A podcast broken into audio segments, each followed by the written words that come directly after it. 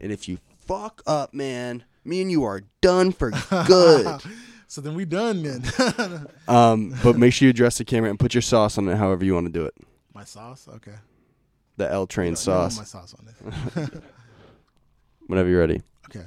Hi, my name is Lionel Train, and this is the Golden Hour. Oh, Keep going. Blew it. Blew it. Blew it. up. But we'll go with it. It's fine.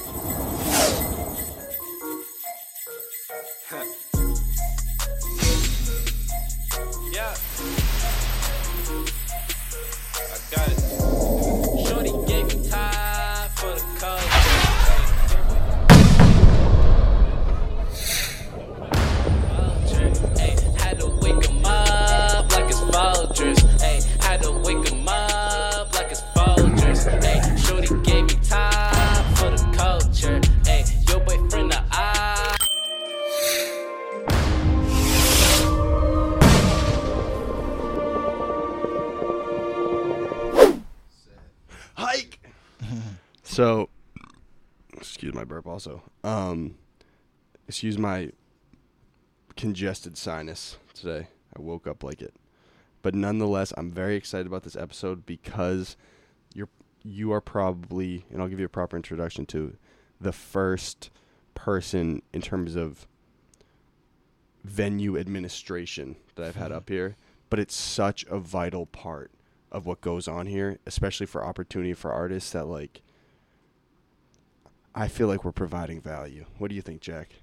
Totally Also, Jack's behind the camera. Shout out to Jack. Jack's a great guy. Nonetheless, before Golden Deer hit Boston, Lionel doesn't even know this, but I checked in at the Middle East not once, not twice, not three, not four, not five, not six, but seven times looking for him. I believe it. I swear to God. I believe it. And I was I would take a picture every time. I mean, because I I know your email probably gets so jammed up, right? Yeah, it does. Yeah, your email's probably crazy ba- backed up. I was like, the, probably the only way that I'll be able to actually make contact is if I just somehow see him in person. It's kind of what happened, I think, right?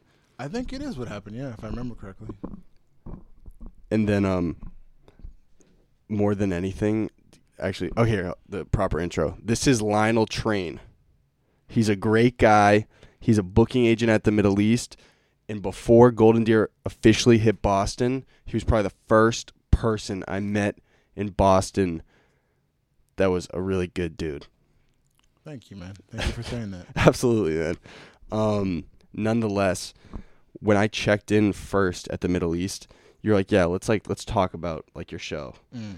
And I was like, okay, yeah, sure, we'll talk about it. And so I told you, you know how I fast? Yeah. So this was like a, I wasn't thinking like big business, right? And so he was like, yeah, let's have some lunch. And so he offered to buy me lunch, Jack.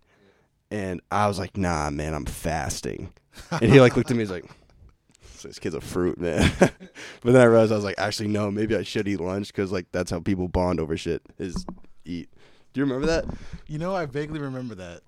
I remember you looked at me like, um, what? like I'm offering you free lunch. Fasting is good though. It's actually good for you. It's great. Yeah. Um, Jack fasts every day. That's Every what. day. Oh, every single. Well, not we don't fast. So I intermittent fast. We don't Intermittent fast fast, like yeah. like six days without food. It's like Right. I I eat within like a six hour period every day. Gotcha. Yeah. It's it's cool. It's kind of. Holidays Yeah. tough. Yeah, how was your holiday? Good. It was good. Mm-hmm. Yeah. Kids were happy, so you know, as long as they're happy, I'm good. I know, man. That was one thing you also because now everyone we're around has kids. Mm. That's Like like next.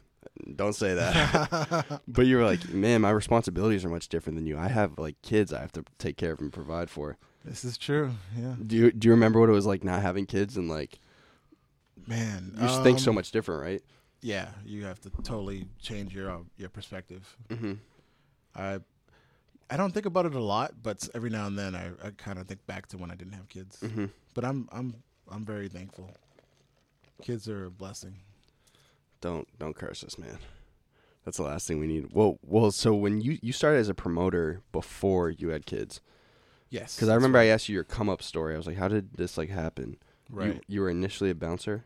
yes. So I'll try to make it brief, but no, no. I mean, we got time, man.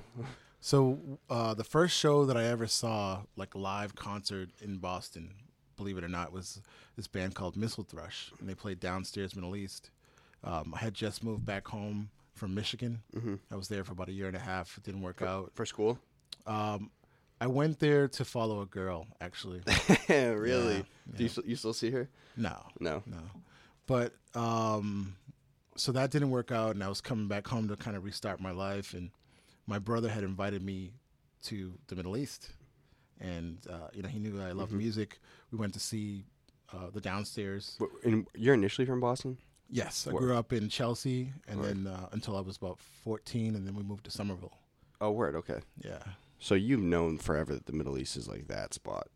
honestly, man, I would I would see the name around, Mhm. but I didn't really pay a lot of attention to it. Yeah. because it was everything I would see would would be like you know DJs and this and or names I didn't recognize. I was Mm-hmm. more a mainstream kind of person, not necessarily like local music. You're no longer mainstream though. Let's no longer mainstream. No, no, definitely not. Not with this. Not with this. No, with this rap. we hate this rap. Um, and so then you you come back from Michigan. How old are you? So I think I was about 23, somewhere around Word, okay. 23. And then you're like, you go to a show with your brother. Yeah, so my brother knew that I was, I was, you know, I was, un, I wasn't happy. Obviously, Mm-hmm. I was restarting. I was sleeping on my parents' couch. Didn't have my own place yet, and um, so he invited me out. We went to the Middle East downstairs, and I fell in love. Yeah. First With- night. with, the venue or the music. Everything, the music, the That's venue, crazy. the whole experience. It was, it, I needed that, and um, that night I remember talking to It was mi- Missile Rush. You said Mistle Thrush. Thrush. Yeah, Mistle Thrush. that's awesome. so that night I remember talking to um, I remember thinking, oh, I want to work here. I so you know I can't wait to work here. Mm-hmm. So I started talking to somebody that worked. There. I think it was a bouncer or something like that, and they they said, oh yeah, we'll take your number, and you know, Mm-hmm. well if we're interested, we'll call you. Yeah. They called me like one or two days later and offered me a job. Wow. And and same management or way different management. Com- I mean, same ownership but different management. Like yeah. there's probably like one person that still works there. That has been there since you've that been was there when I when I first started. Well, yeah, I wonder if that's that's a reflection of just like venue management and music management in general. There's always just people moving. Oh, bam, yeah. smack. I High mean, turnover, yeah. Yeah, you've seen it more than anyone. W- when during that first event downstairs, like what was it that you're just like, I love the vibe, like the feeling's awesome, or because I'm gonna be honest, when I first went downstairs, Mm. And like I, I sound giddy as fuck, but like excuse my language, um, but I was like, wow, there's just like an energy down here, which is like crazy, because like clearly Yeah. this place has seen tons of stuff. Oh yeah, definitely. Was it the same feeling back when you were my age? I think yeah, I think it was. I think it was. It was it was the atmosphere. Mm-hmm. I'm a young you. I think you're a young me times ten, because I, I I didn't have the energy and the focus that you have. Mm-hmm. Honestly, I, I I had the desire, but I didn't have the energy or the focus or the vision. Mm-hmm. So I think that you have a lot more than I had at that age. Yeah, yeah, but one thing I I picked up on about you is, anal- like you understand analytics, like really, to an insane level, which is like. I mean, you could work anywhere, honestly, with your an- analytical mind. Thank you. So, I and I, I know we had talked about that too. Like, do you see um? You've done. You've worked at the Middle East. Like, how has how has your job changed? Has it changed? That's a good question. Um, so from being a promoter to Oh well, start at the bouncer. So you went bouncer, then what? So I was a bouncer for a little while, and um, I, I think I was there for like a year, year and a half. And towards the end of the, my time there, I started to try to do other positions because um, they told me that I was I was too nice to be a bouncer.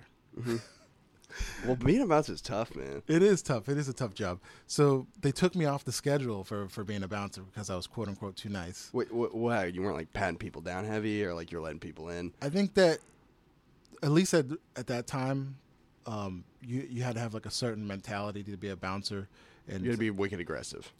I wouldn't say that you have to be wicked aggressive. I think in general, I'm just like a nice person. I'm not trying to. Yeah, you're a great dude, man. So like for for whatever reason, management at that time Mm-hmm. they wanted someone that wasn't as nice. yeah, yeah. and so you know and they had a lot of security at that time, so they Mm-hmm. they just took me off the schedule. and it was okay. It was un, I wasn't like I wasn't angry about it or anything like that. It was it was strange at first. I didn't understand it, but then I, I kind of So so they something. fired you? they didn't fire me. No, they didn't fire me because I was actually working in another department. So like they just didn't put me. Get, they didn't give me hours for security at that point. I, I And, did, and they promoted you where? they didn't promote me. So basically, the Middle East has different uh, departments. So I, you know, I would take some shifts as a door person. I even tried my hand at uh, working in the restaurant. Um, the, I liked being a door person actually. Um, the restaurant was cool, but it, was, it wasn't really for me. Um, but around this time is when I started, you know, really developing friendships and relationships with bands and promoters and labels, and uh, you know, bands would start to ask me to to manage them or book them, and so that started taking off. And then Do you think that's because of your demeanor? Like you just kind of like you you're on the ball kind of and like you understand how business wise things work. Did you think it's like people started picking up on that? I think um, Or is it more just like, hey, I know you, you kind of need help. I kind of know how it works. I think it's a combination of those things. That I think I was kind of at the right place at the right time. Not to be cliche or anything like that, but you know, I had a hunger and a desire to want to be working in the music business, and there was an opportunity there, and uh, and bands, you know, they they also were looking for opportunity, so we kind of needed each other, Mm-hmm. and um, so I kind of just started from the bottom at that point. Didn't So- have any training. Didn't go to school for for uh, for that. Yeah, but we both know you can't really go to school for that anyway. No, not necessarily. No, You can't go to school to learn people. no, definitely not. Absolutely not. We, I was a, if you if you believe it, at Providence College, I was the second worst marketing student Really? in my degree. I don't believe that. I swear to God, I swear. Is that not true? True. My wow. it's it doesn't really make sense, which is funny. Yeah. But um, so you you progressed. You were so you're managing a bunch of like smaller local Boston bands, correct? Right. And then you said, then I was a promoter. I could sleep into any time I wanted, make money hand over fist. Well, I didn't go that. I didn't go there right away. But Okay. I started as a manager, and um, you know, thrown into the fire. You know, and um, I had to learn quickly how to do things. And one of the, you know, there were certain people that came along the way that kind of like gave me good advice. Like one of them was was Shred. I don't know if you know Shred. He was I a- don't. he was a DJ at uh, BCN, and he was booking the Rock and Roll Rumble at that time when I first started, and he gave me good advice. It was uh, like Mike Warner from Clear Channel gave me some good advice. Uh, Mickey Bliss, he books I'm, I'm being honest. I, I'm not too familiar with most of these. These are all old- just, old just different generation. yeah, different generation.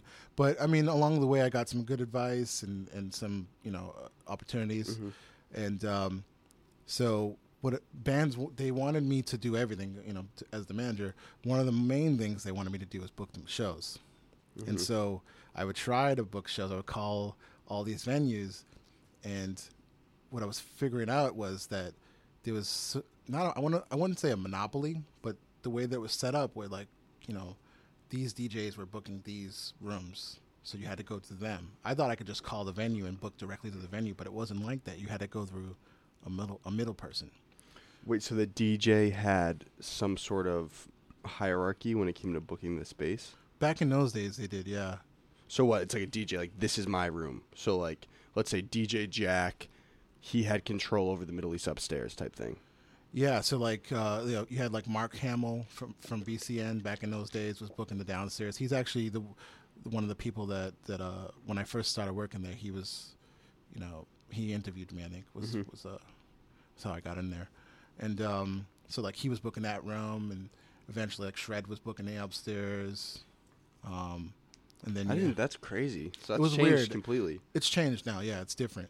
But back in those days, you couldn't just call the venue and say, "Oh, I want to, you know, I want to play here." They would like direct you to somewhere else. I would call Don Law, and I was mm-hmm. like, "You know, I want to, I want to book a show at here," and they're like, "Oh, talk to this DJ or talk to you know this person." Wait, so so so DJs back then had. I wonder why they had more power. I think because radio was bigger then. It was more. yeah, I was gonna say it's it's kind of like jamming now. Like DJs in the '90s and early 2000s, like were very popular, Yeah. and now it's everything's online, so it's shifted. And these were rock DJs though. That's just I want to make a distinction there. It wasn't it wasn't like hip hop or R and B DJs. These were rock DJs. Like BCN really So- was involved. Is lo- there is there a difference in job? So like, what do- would a rock DJ do? just the genre is the difference, really. So like, So, but they're on turntables and stuff. A rock DJ. no, no, they're DJs on the radio station.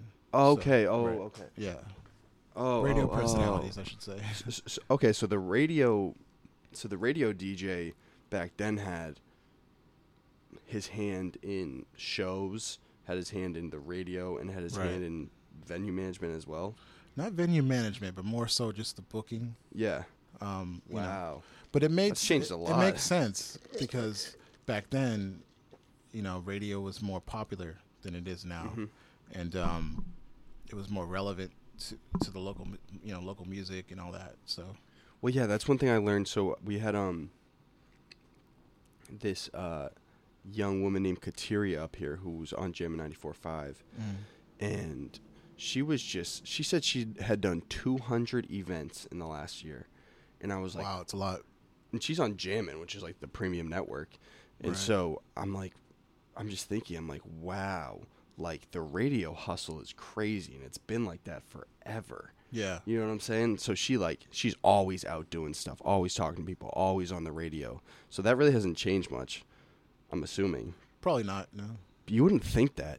You would think that DJs are like their one job is to just provide for the network. But they're so you're talking these DJs were making face to face with everybody, shaking everyone's hand.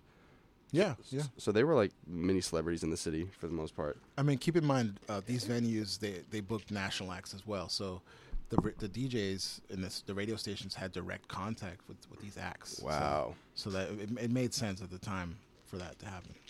And, and so you, so back to your life story. So you're you transition, you're a manager, right? Right. Picking up all this advice and then what happens? So I start to book shows, and um, you know, kind of oh, um, you know, email this person, email that person, no responses. So which So this know, is what early 2000s. this is early 2000s, Mm-hmm. yeah. And then um, so finally, I was able to get into smaller rooms that didn't really have those obstacles, and then um, you know, as I booked shows, I realized that I needed to put the, the lineup together. It was easier if I just put a lineup together t- to do the show. If I just try to book the one band that I manage on a show, it's more cumbersome. in smaller audience. I'm assuming. Sure, uh, it was more so availability of like getting on a show, like you know, so like if I contact the venue, they you know they already have bands, like they you know so they they're more likely to just like give you a date if they trust you and let you book the lineup. Mm-hmm. So I started to do that, and then I kind of transitioned from management to uh, to being a booking agent for bands, to just like booking them on shows. So how did that work? You had a like a direct relationship with whoever was ever running the space. I had a direct relationship with the bands that I was working with, and also a direct relationship with the people that booked, you know, the particular venue. So how would that? So money wise, how would that work? So money wise, initially, I was honestly in the beginning, I was doing everything without making any money, Mhm. and and I knew that that was probably going to happen. And Well, you got to meet okay. people and Yeah, you have to kind of establish yourself. quote unquote pay dues. So, um, and that's something I also had to figure out because I I didn't know uh, like how how to make Splits money work or how to how the bands could make money, and so um, you know basically initially bands you know depending on the kind of show it was they would either make money based on their draw or if it was like a guaranteed kind of show then they would get money that way. hmm And so, so back then it was still the Middle East. That was still like the prevalent venue. So the Middle East was was kind of like the the castle at the top of the hill. I, I hadn't even gotten there yet. So what what were the smaller venues? Was it like Lizard Lounge? and- Smaller venues were that I actually did shows in were like PA's Lounge. Where's, like- I don't even know where that is. PA's Lounge is in Somerville. They actually just changed their name. I think it's called Union Square Tavern or something. oh, like that. okay, okay. Yeah. And they, they still do music over there. They do. Yep. It, it was um. O'Brien's was another one in Allston. Oh, so you were really like doing small, small. I was venue. doing tiny venues. Yeah. What about was Lansdowne Pub open? Wasn't yet. No. Lansdowne Pub used to be called Jake Ivory's, Mhm. and they they had like a piano bar. So but that's the type of venue you would you would try to book, correct? No, no, that because that that was just all piano bar. Like Bill's Bar is where that's that's when I really got a bigger break was Bill's Bar on Lansdowne Street. Oh right, Yeah, Bills. Bill's Bar was was the main. That was your spot. Yeah, it started. PA's Lounge was like the f- the first step really, and I Mhm. did I booked I did all their shows for a while, and then I moved on to to Bill's Bar, doing almost all their shows for a little while. How would you market back then without the internet? Man, Honestly. you, I mean, it was like flyers, Oh my god. Vix, imagine um, that. email email blasts, which you don't Well, really see yeah, but anymore. people would read their emails back then more so, right? I think so. Yeah, but a lot of spam back then too. A lot of lot of ton, too many emails. I can't even. So you would really be like street to street, person to person, handing out flyers. Yeah, I mean, so yeah, I mean the bands really, honestly, bands are the ones that really Would market. the main one. My my role really was more of an organizer, to Mhm. be honest with you, because when you, when you're talking about local music, it's hard to call yourself a promoter. But, you know, a lot of people use that term, but I don't, I don't necessarily agree that that's what it is. There are some Amen. people Amen. that are you are you you're one of the people that actually are a promoter.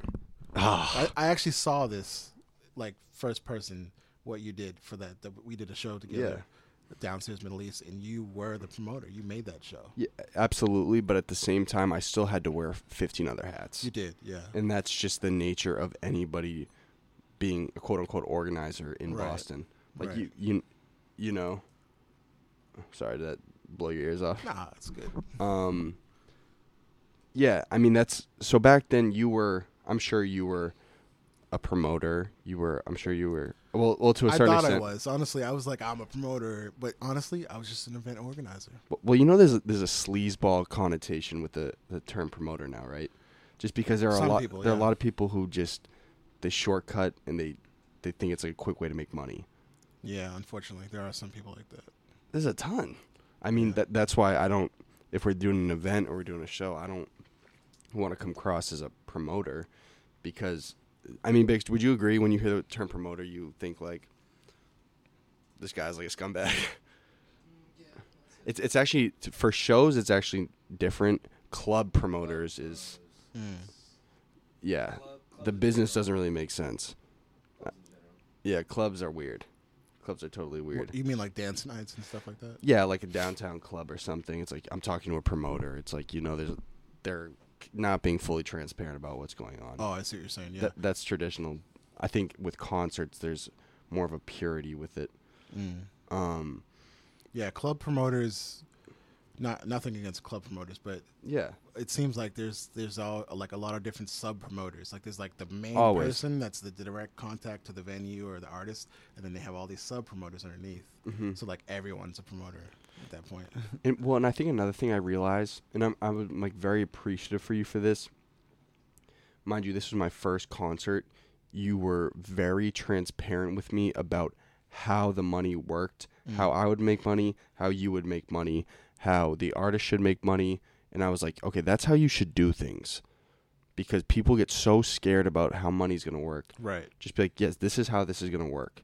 And I like appreciate you for that from it. Like with everything now, we're totally like that. We're just like, okay, this is how it works. Well, thank you. Yeah, I mean, transparency is always the best way to go. Um, Absolutely. it it keeps everybody on the same page. It it, it manages manages expectations. Well, people get scared about money. It, there's just a, Right. you know, people think they're trying to steal from them. It's like, no, no one's trying to do that. Right. Yeah. And and um, you know, as a venue representative, we want to to uh, cultivate new talent. So when Mm-hmm. I when I met you, I already knew right off the bat that you were that you This were kid's a succeed. spaz. No, I knew you were going to succeed, and I knew that I n- needed to do whatever I could to help you get there. Mm-hmm. And by being transparent and and being encouraging, and you know, giving you all the tools that you that you needed outside of what you already had, um, I feel like that helped helped make it work. Mm-hmm. Sorry. Well, I'm definitely gonna get back to that, but sorry again. Um, we deviate. What is that? It's it's my text update Oh, okay. on my laptop. All the sound through my laptop is playing Them through girls this. trying to get at you. well, that was actually the studio. Oh, obligatory plug. Shout out to Phoenix Down, man. Thank you for having us. If you come in with whack tracks, you'll leave sounding like a boogie with the hoodie. Right, Bix? Big facts. Wait, was that a diss to Boogie with a Hoodie? No, you're leaving like you sound like a pro. Oh, if you okay. come in awful, you'll leave sounding great. The you got to hear this guy's mix. You're like, whoa, what? He totally turned the song around. Yeah, let's check some of that out later. Absolutely. Um, wait, so I just want to make sure we get your whole story. And sorry, it's deviated a little bit. So you are now at the point. y- You need a you need to write a book. Is what you need to do. You're now at the point where you're wearing a bunch of hats. More than anything, you're you're kind of like that go-to guy. Yeah. But I was all local. I was only doing local music at that Mhm. time. And um so yeah, so booking agent trying to book one band on a show that also was a little difficult and so I realized I had to put the whole show together. And that's when I thought I was going to be a promoter at that point. But Mhm. really, I was an event organizer, to be honest with you. What Um, what's the distinction to you?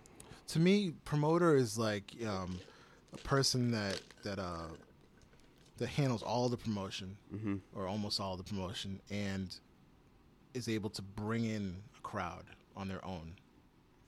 So when you're when you're looking at local acts, you know a lot of the people that are coming to see them are just their like family and friends and some fans. We, we were actually at the Middle East last night.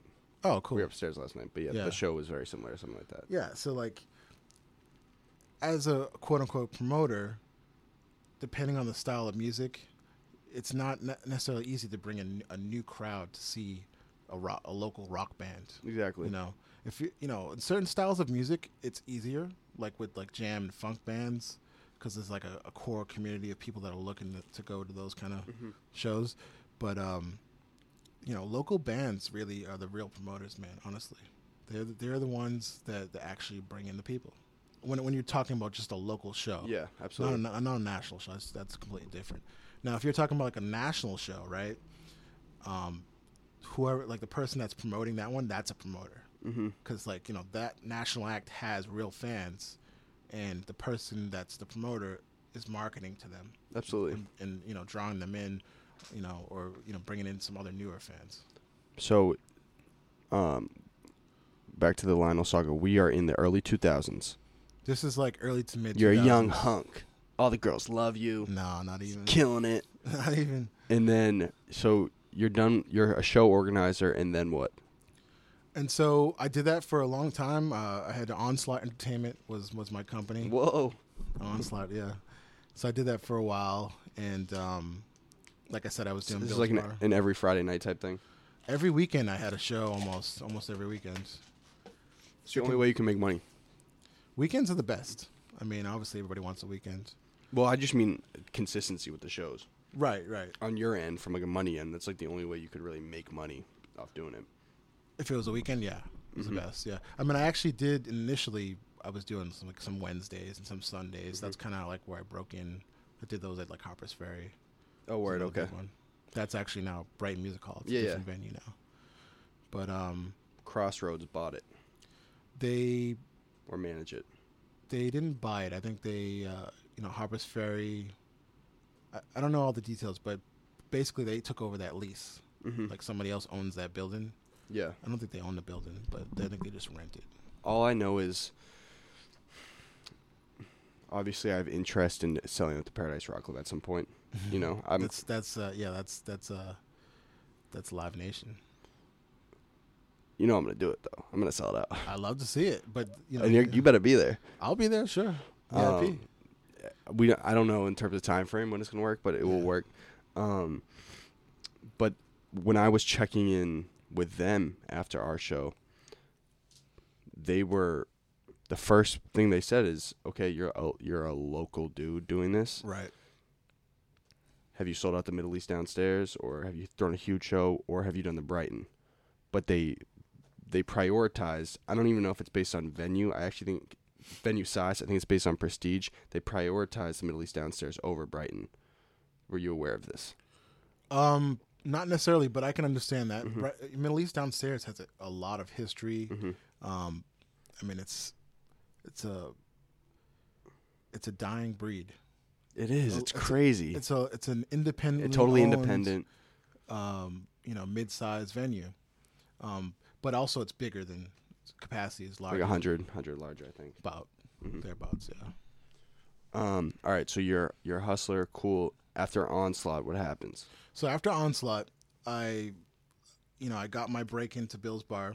Um, John Canale, shout out to John Canale. Shout out. John. John Canale gave me a, a, a chance, and Nice. you know he believed in me and started doing shows there. Eventually, I was doing almost all their shows, mostly on the weekends, and um, I made the mistake of putting all my eggs in one basket, which I, I learned a hard lesson there. Um, Elaborate. so basically, I was you know I was doing shows, uh, Middle East upstairs and downstairs seldomly. Um, Shred gave me a ch- my first chance over there, and then uh, you know I was I did some O'Brien shows here and there, and had just finished up at PA's Lounge. So then when Bill's Bar started giving me more and more dates, I kind of just started booking all my shows there. At that point, um, that was a big mistake because I didn't diversify. And so what happened was, um, Bill's Bar ended up just suddenly, without notice, closing down. Um, Oh, so you're like, fuck. Right. I was just about to have my my uh, my son Adam was was about to be born, and you know I get the email. Oh, you know we're You're like, damn we're closing indefinitely. And they didn't no warning, nothing. No warning. I mean, in hindsight, I should have saw the warning signs. I mean, they were they were renovating Jake Ivory's um, to make it to Lansdowne Pub. I- I'm and I'm sure you saw like that. Uh, was management less motivated towards the tail end? Management. I mean, no disrespect to anybody. Yeah, no. I, mean, we just keep it the- real up here. Yeah, yeah. I appreciate all the opportunities I ever got over there. Um, I think what was happening was they were so focused on. There's a lot of things happening on that street at that time. Like you can look back at the history. Something like the Red Sox probably just started winning too. Red Sox were winning. Um, For those who don't know, Lansdowne is the the street directly behind right field, right. and it's like because because our friends, our kids our age, don't necessarily go there. It's usually like Yeah. when, when you're like 25 to 28, you go to Lansdowne. Yeah, that that makes sense. Um, but that's like where Cask and Flagon is, House of Blues, um, Lansdowne Pub. What else am I missing? Um, that sausage vendor. That sausage vendor. so so back in those days, right? They, I think Game On's over there too. Game on, right? So a lot of those venues that you just mentioned weren't there. This is the thing, right? So around this time is when a lot of changes were happening. A lot of you know, so that you had Axis and Avalon were the venues that were down there. It wasn't House of Blues. Mhm. So you had Axis and Avalon. You had Jake Ivory's, which was right next door to Bill's Bar. There's the bowling alley there too. Lucky Strike. Mhm. Yep. So Bill's Bar was doing live music. Jake Ivory's was a piano bar, and Axis and Avalon were the national rooms for Mhm. Live Nation. They were doing you know mo- almost all uh, national acts, and at night they would do these like you know dance DJ dance nights. So there was some drama that was happening on that street. Mhm. I don't know if you if There you guys there's some- remember. I don't. There was there was like people getting you know. There was some like fights, a lot of fights. Oh, there people were just like getting drunk and doing stupid right, shit. right. And then you know there was there was repercussions for that to to those venues, not Bill's Bar, but Well, yeah, you yeah. because because you know Bill's Bar was all you know local live music, mostly small Mm-hmm. nationals here and there. But Axis and Avalon was was bringing a lot of heat. I'm the, sure. the kind of clientele that was coming in there. Well, it was rappers. I wouldn't say it was rappers. It was it was really those those. From my memory, it was really those like those DJ nights. Mm-hmm. They you know they were having too many problems. Because kids just show up drunk and then people get aggressive. And There was like actually somebody got killed. Like one of the, one of the jeez, one of the bouncers actually got killed. I think what do you get stabbed? just got stabbed to death. Oh my god. Yeah. So I mean, there's a lot of drama happening there. Jake Ivory's was was closed and Mm-hmm. being made into Lansdowne Pub, which is a beautiful venue, venue now. Um, but I think that that that room kind of took a lot of their attention. Mhm. So I don't know. I mean, I didn't run that business, so I, Yeah. I can't tell you exactly why they did made the decision. But they And, and They- for those who don't know, like as a as a promoter, show manager, you are you have a direct relationship with the venue, but you're not employed by the venue. so f- back then. You mean? Even now. Well, even now, I am. I'm employed by the Middle East. No, no, I get that. I'm saying, but but your role back then, Back then, oh yeah. So yeah, you were in you were outside contracted. right. in. So yeah, I was like you know 1099 or whatever. Yeah, yeah. Uh, contractor. Um, so yeah, so you know they didn't have any. I guess they didn't have any. They felt like they didn't have any obligation or whatever. But Mm-hmm. um, so my mistake was to put all my eggs in that one basket. The venue closes, um, and now I'm about to have a child. I have nothing. Scary, man. Right. So, um, How I'm- how old are you now at this time? Like late this time, uh, this is like uh, 2008.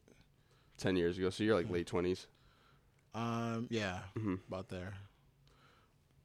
But um, so yeah, so then I met a friend um who had an, his own company, and um, you know, for a while while I was at Bill's Bar, like he was trying to, you know, He, wanted, to work together. Type he thing. wanted to work together, but you know, back then it was so hard for me. Like I wanted to work with other people, but I didn't know how to make it work Mhm. because I was so focused on I got to provide for my family. I gotta, you know, I gotta survive. You know, Yeah. I it's all all Different the mindset. responsibilities on me. I can't necessarily trust someone else to do it. How do I split the money? Like you know, I Mm-hmm. didn't know how to do that. So uh, it's my friend Mark, and and um, you know, he would call me on the phone, and we would talk for like hours, and um, you know, we wanted we wanted to work together, but I just didn't know how to do it. Then Bill's Bar kind of fell out.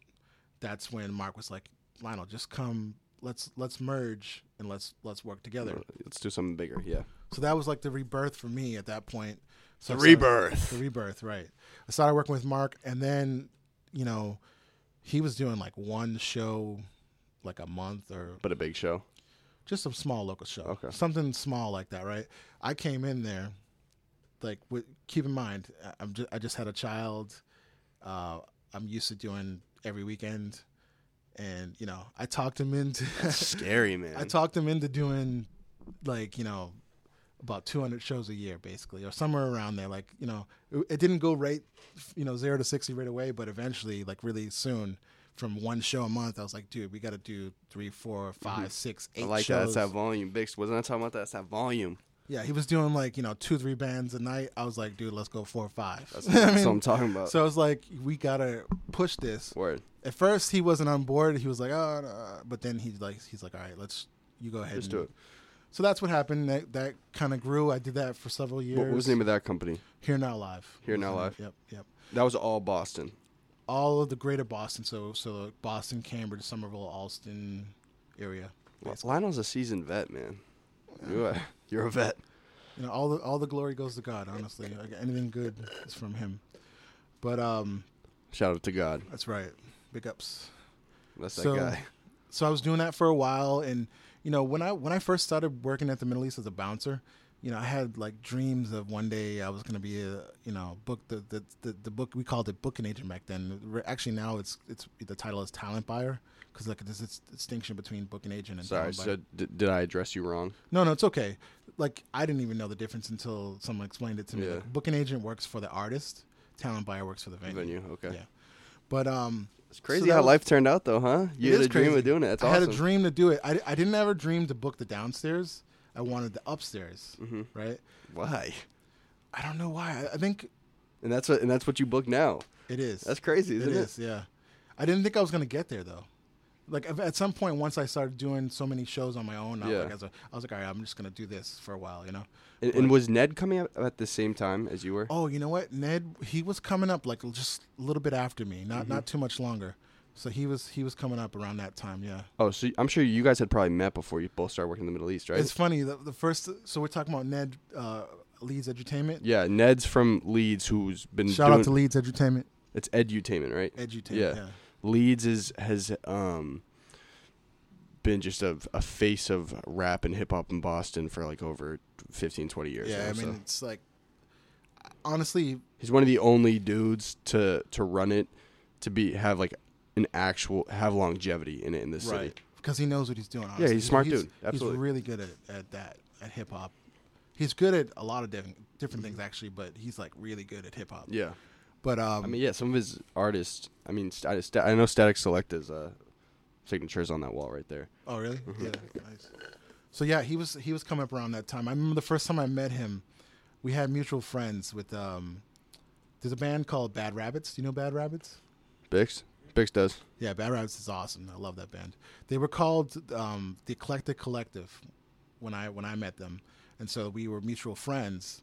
And um, you know, I was starting to do some stuff with them in like Harper's Ferry and Middle East, and they were they were telling me about their friend. Oh, you got to meet Leeds. You got to meet Leeds. They- they- Nobody ever referred to him as Ned back then. It was just Leeds, right? Was this his nickname? I think so. Yeah. and that was the, the company name. Yeah. Too. So it's like you got to meet Leeds, you got to meet Leeds, and I'm like, all right, cool, you know. So there's this venue back then called All Asia. Do you remember All Asia? Of course, it's it was right next to the Middle East. It was up the street a bit, but yeah, on But the I, same side. yeah, I, I totally. That's the first time I ever saw the Middle East is because I was leaving a birthday party coming from All Asia, and I was you like, "Yo, that building." really young. I, I was maybe like ten, Yeah, you're and, young. and I was like, "That building is incredible! Like, what is that thing?" yeah. So so All Asia, if you did you actually go inside? absolutely. I was at a birthday party. Oh, you had a party there. Yeah. Okay. So like, th- if you remember, it was a it was a Chinese restaurant. But th- yeah, but there was still a stage, right? Yeah, there was a stage and there was a Chinese restaurant. Like you'll never see this again. I, I mean, I would love to see another. That's when. Central was like beautiful, man. I, I think Central's still beautiful. I know, but there was so much like combustion and like stuff going on. You know, yeah, but Central's it's booming, man. I'm telling you, there's so much happening in Central. Cambridge is booming. Cambridge is booming, yeah. But All Asia, Back to all Asia. There's another venue that I booked at, you know, not as much as the other venues, Mm-hmm. um, but um, yeah. So he had a show there at All Asian. I think I must have been at the Middle East that night or something like that. And so it was like Salim from from Bad Rabbits. He was in the Eclectic Collective at the time. He's like, yeah, you got to come meet Leeds. So I came to meet him. So you said, "Okay, bet." Right. And I was like, kind of like getting excited, like, because they were like, you know, bigging him up. And so I was like, all right, let me come meet him. And so I come into All Asia, right? He has a show. It's kind of a packed room. And so I see this really tall dude, Yeah, he's big. right? He's a big, he's actually, he's really tall, but he's actually more stockier than he is mm-hmm. now. And so they're like, oh, you know, Leeds, this is Lionel. And then he turns around, hey, what's up? One of those, and that was it. He like turned, was up, and then turned away. I was like, okay. So it's like, you thought it was beef. no, it wasn't beef, but I thought it, I, at the time I was like, man, he's he's not showing any love. I was like, all right, but you know, honestly, both of us were like so focused on what we were doing at that time that that's the mentality that we were in. You know, It's kind of interesting though. It's like you both were kind of doing the same thing, and now you both like work together. In the I know it venue. is cool. It is cool. Yeah, it is interesting. It's a Hollywood story. Yeah, I never I never would have thought I would be end up working with Ned honestly, because like he was doing his thing in one lane, I was doing my thing. And, and you've always been rock, right? For the most part. Pretty much, yeah. Mm-hmm.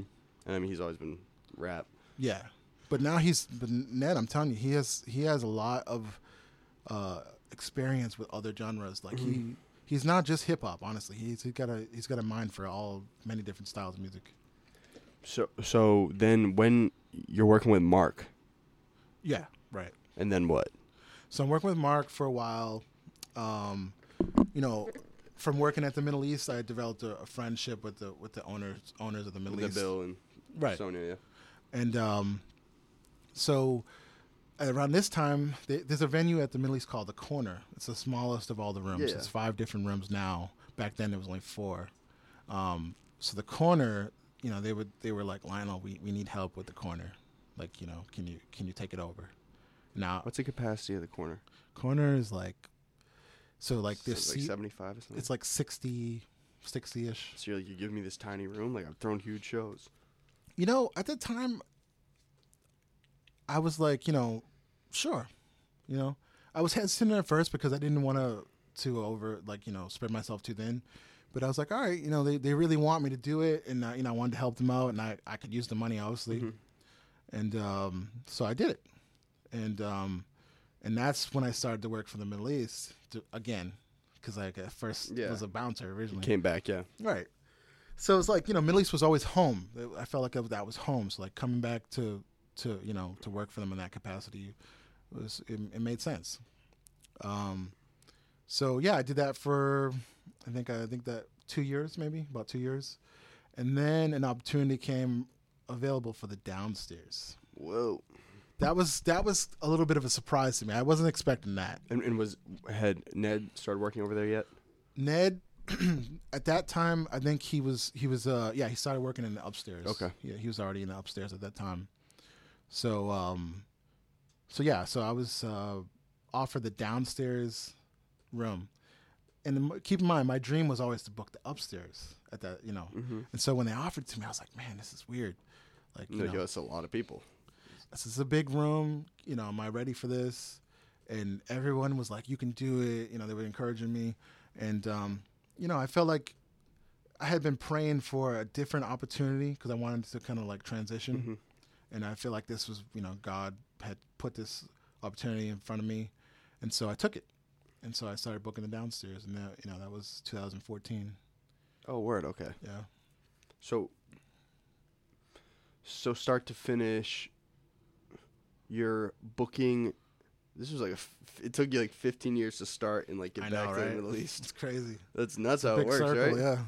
Um, Bix, can you do you mind hitting the camera real quick? I'm gonna use the restroom very quick. Do you guys need anything while I get up? Did you get my rider? Okay, we're live over on this end. Thank you for allowing me to take a bathroom break. Do you know what time it is? It's 12:16. Oh, okay. Why? What time you got to dip? No, I'm I'm good. I was just wondering how much how much we've like at what point are we like halfway through or Oh well, I mean, I, if you want to talk for six hours, we can talk for six hours.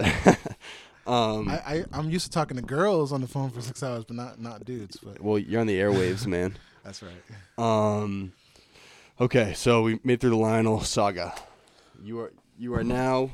Well, that's at the downstairs. Now you primarily book the upstairs. Right, right. Okay. Um, I think more than anything, what I want to get out of this is we have a lot of young that follow this uh, rappers in the city Mm. don't understand venues, don't understand show facilitation, don't understand how to creatively market something. Yeah. When when you are going to book a show, what is the first? And mind you, Lionel mostly does rock Right. what are what are you looking for primarily? Like if it's someone you've never encountered before, and, No. and, and they don't meet you in person. I love that you that you're mindful of these things Mm-hmm. because a lot of people don't really think about it. They just kind of they want things, but they don't think about how how to get there. Mm-hmm. Um, so we need more people like you. That's what I want to say. So, and I think people like you are helping other people that don't know what they're doing, because unfortunately, a lot of people don't know what they're doing. They have no clue. It's not just it's not just hip hop though. It's it's it's every genre, even with rock bands, and um, I feel like there needs to be some some education on how how to contact venues and what the venues are looking for, so that they don't you know you got to put your best foot forward Yeah, and and and um, it just slows down the process when you don't do that. So so as a talent buyer, I get tons of emails. You know, here's you know here's an example. Hey, I want to book there. Nothing else. well, you should see my DMs, my direct messages I mean, on it's Instagram. it's bananas. Like there's I, no. I, I had no some name- kid. Listen, I had some kid hit hit my DM. I'm just gonna change his name, Yeah, but he was like, "Yo, what's up?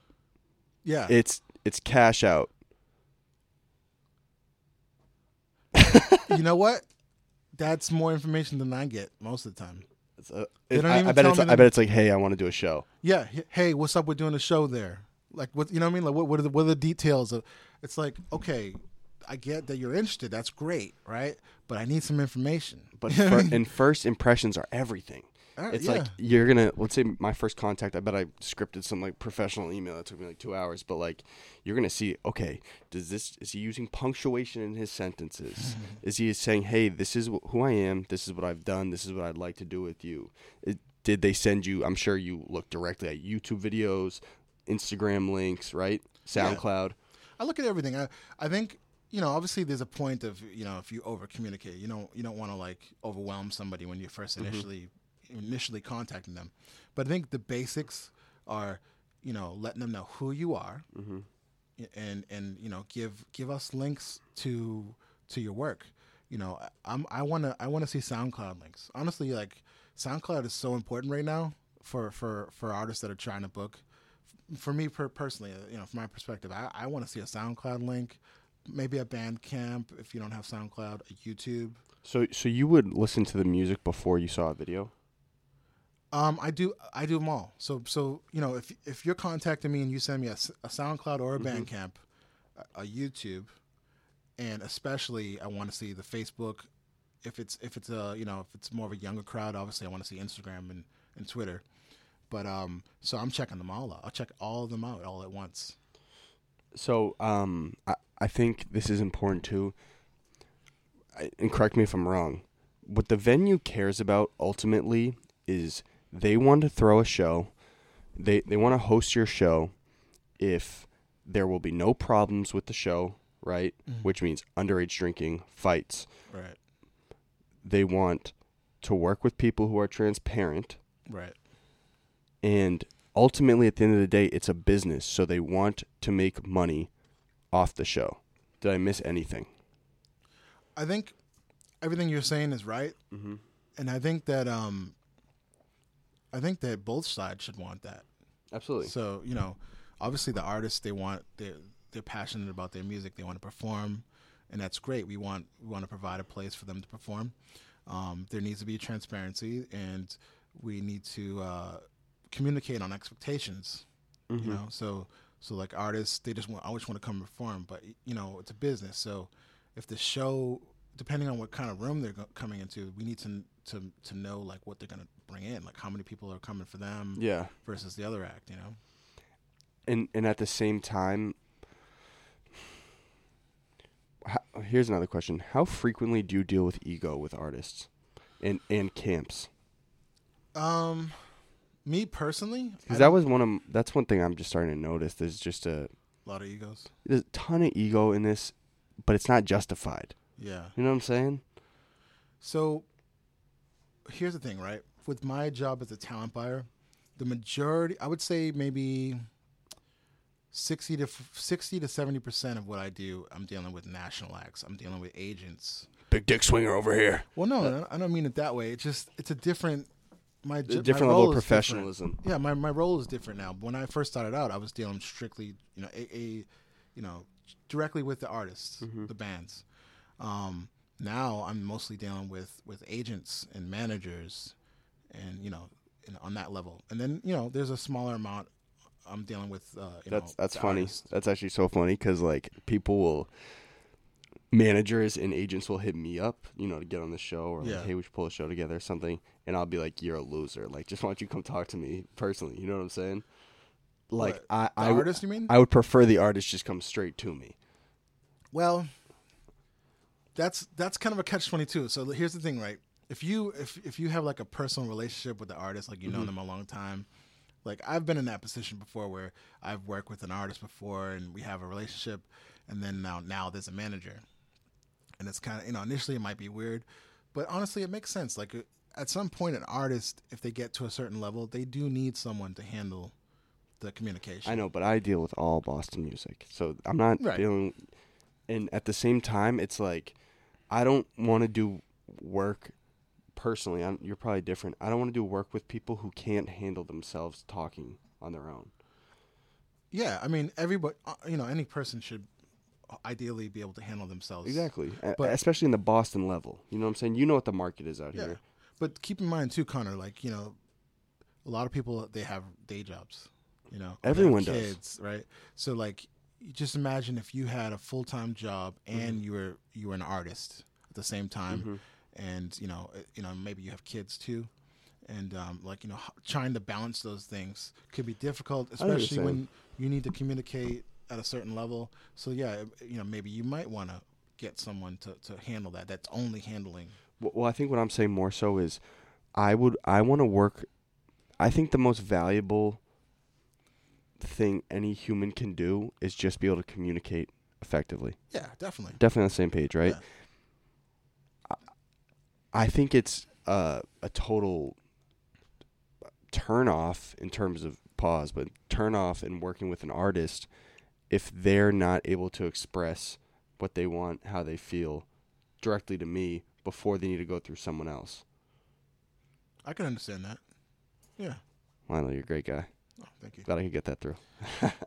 um, so so you on the national level you deal with ego a lot, or it's more just like this is business eff- efficiency, effective. I mean, every now and then that that Mhm. comes into play, but not not a ton. I mean, I meet a lot of cool people, a lot of humble people. It's the best part about the Middle East. Yeah, Tons of people in and out. you meet you meet every every different walk of life. You know, whether it's an ego or or someone that's very humble and easy to work with.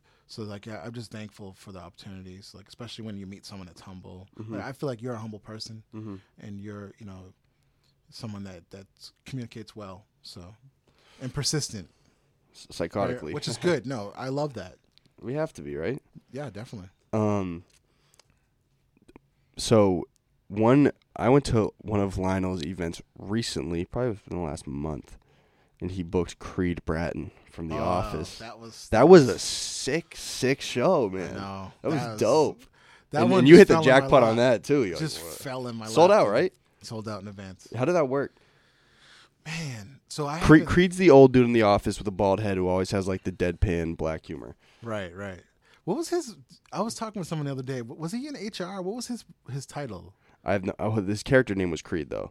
Right, it was, his, it was Creed in, in the show, but I, I was trying to figure out what department in in uh, Dun, uh, Dunder Mifflin did B- he? Bix, you looked that up. Um. Nonetheless, what an interesting dude. He Yeah. he had a number one single on the Billboard before he started The Office, and he started The Office like 25 years later. Right, right. Isn't that yeah. crazy? He's old school. What and and what a he's 70, and he was killing it. Yeah. He the there were people crying in the audience. I was like, oh my god, people love this show. I hope that one comes back, man. I can't wait for that show to come back again. No, it was it was hilarious because people love The Office so much Yeah. that he was like he was doing an acoustic rendition of The Office, like um. Dun, dun, dun, dun, dun, dun. He he did that at the end, and he did like American Pie. People were bawling their eyes out. nice. That, that's what, that's my guy. That's my guy. Director. He's a quality assurance That's what he was. Yeah. That was. I think that was one of the highlights of of, of uh, 2018. Was that sh- was that show? Yeah, that was sick, man. I was excited about that one. so how did that happen? You know, I had been trying to book him for like a couple of years, man. It just wasn't, you know, wasn't the right timing. Mm-hmm.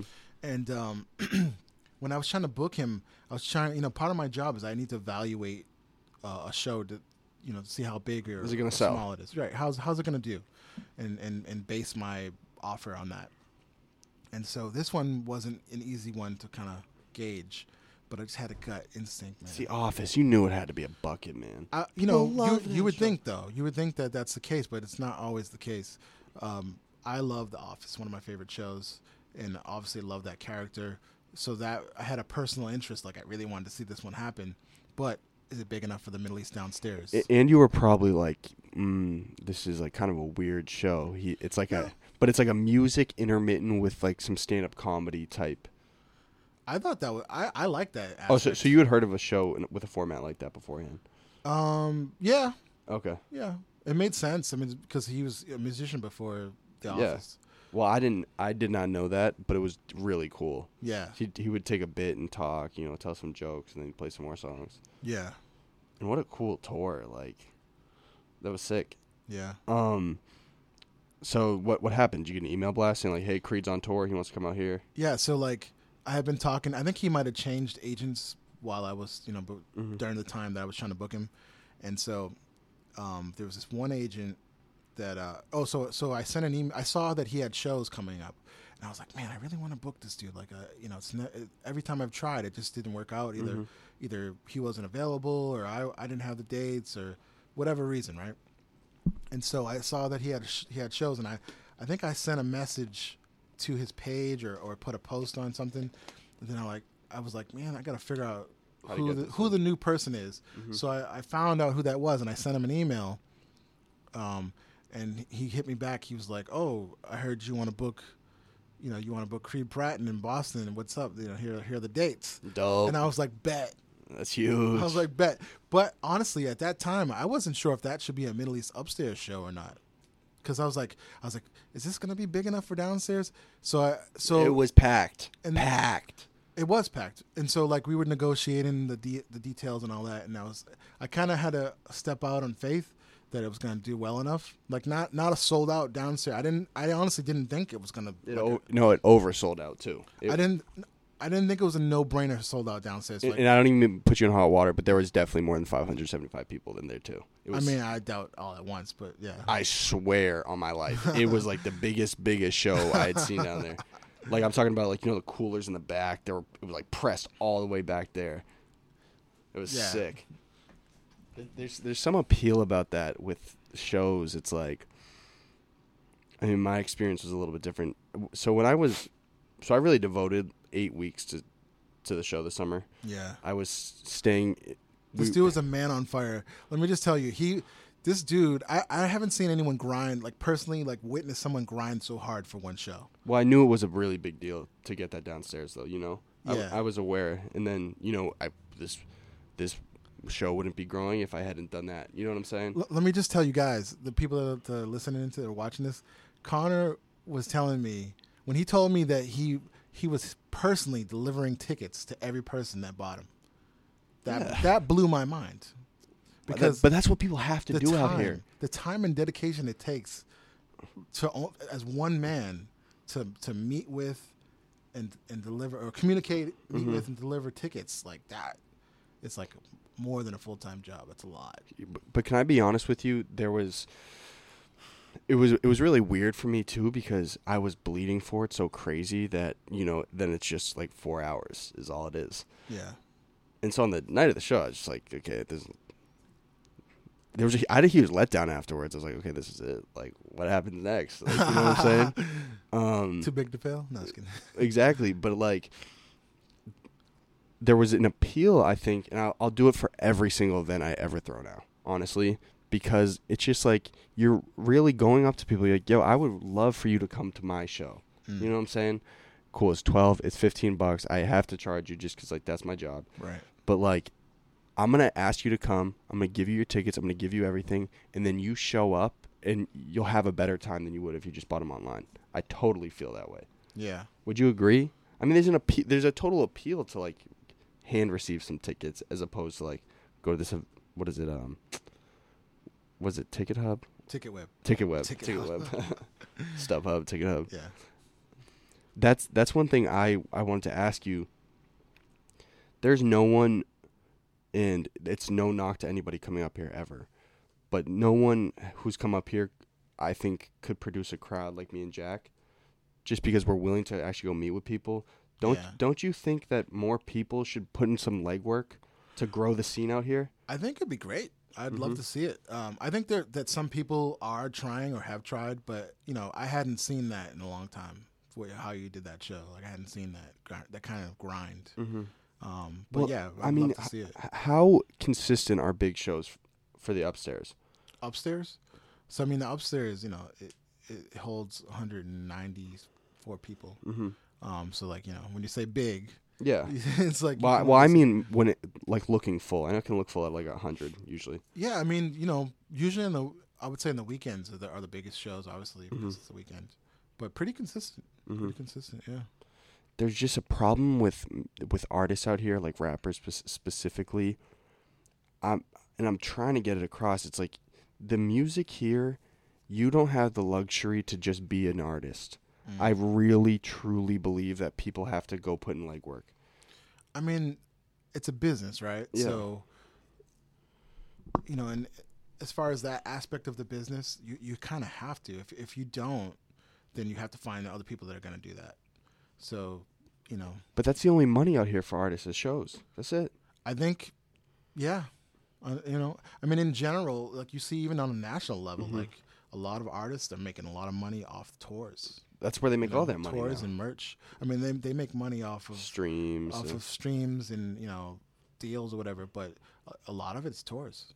huge. Yeah, I wonder, like, and tours attract a lot of attention too. right. um I just that I feel an obligation just to like try to express to people like especially artists people want to blow up, right? Artists want to blow up badly. Mm-hmm. Totally get it. Who doesn't? But I don't think there's anything that stands more in especially in this music market than throwing a big show. That shows you know people are actually going out of their way Yeah, they're not just listening to a stream. That's that's effortless. People are like they're at their apartment, they're getting ready, they're drinking with their girlfriends or boyfriends, whatever. They're taking Uber to the Middle East and then they're show and then they're showing shout up out to Uber big shout out to Uber. Is that is that how you got here? Or Uh, Lyft. Uber. Uber. There's a big battle with that right now, you know that, right? Lyft is on the way swing up. I know, yeah. Well, Uber is like uh, there's a big difference between those 2 Mm-hmm. I think. I mean, obviously they do the same thing, but I think uh, I think that Lyft is more customer friendly. Mhm. I think it seems like. In terms of what? I mean, just their marketing approach and just like I don't know, just something about the way their app is, functions. I just think it's they're, they're quicker, man. Like when, like when you when you order a think it's cheaper too. It's a little bit. honestly, I think you know I, I have both of them honestly. So like I'll check. I'm I'm a loyal person in general. I started with Uber, So my my default is I check Uber I first. think, I think most people did probably start with Uber. Yeah, I think so too. So like you know, if I if I check Uber and I'm like I don't like that price because I think it's a little high, I'm gonna check Lyft next to see what's up. hmm You know, but sometimes Lyft is cheaper. But No, no, but but Uber has been uh, huge. Like had dominance over Lyft for a Oh, while, yeah. but Lyft yeah. is like swinging up. oh yeah. I wonder what, why that is. Honestly. Well, they had a lot of legal problems. Well, no, know what they're not doing. And here you can swag my sauce because I know in three months. Swag my sauce. Because I know in three months you guys will probably do it. They're not marketing to social media influencers. They should all be paying social media media influencers to make Uber and Lyft videos of them. Well, in- Lyft was doing that for a little while. They, they, I think Shaq did some stuff. and yeah, was it Kevin that's Hart? yeah, but those are celebrities. I mean influencers. Oh, influencers. Oh, I guess. Yeah. Um, Hey, Connor. I sorry to interrupt. Do you mind if I use the bathroom? Real yeah, quick? yeah, absolutely. All right. Oh, oh, we gotta get Jack first. Oh, we gotta get Jack first priority when we get new gear. I'm getting Lionel a shirt. So I Jack, don't- can you don't do want- me? A, can I ask her a favor? When you do that, can you put Adam's head on one of those? His bro- his son? My son Adam. He love. He's like a huge Celtics fan. Who, Word. who's his favorite? Kyrie. Kyrie. Kyrie. Kyrie and Jaylen Brown. He wants me to get him Kyrie's. What do you think of Kyrie though? I like Kyrie. It's good. But he believes the Earth's flat, uh, and you're a godly man. wait. I think he said. He's- didn't he? He He's detr- didn't he he's, he's just messing around. I I know Yeah. he's just playing. He's actually hilarious. yeah. He's a really smart dude. It's funny though. I was watching this video. I can't remember who it was, but it was like one of those YouTube videos where this guy was like explaining why people think the Earth is flat. Okay.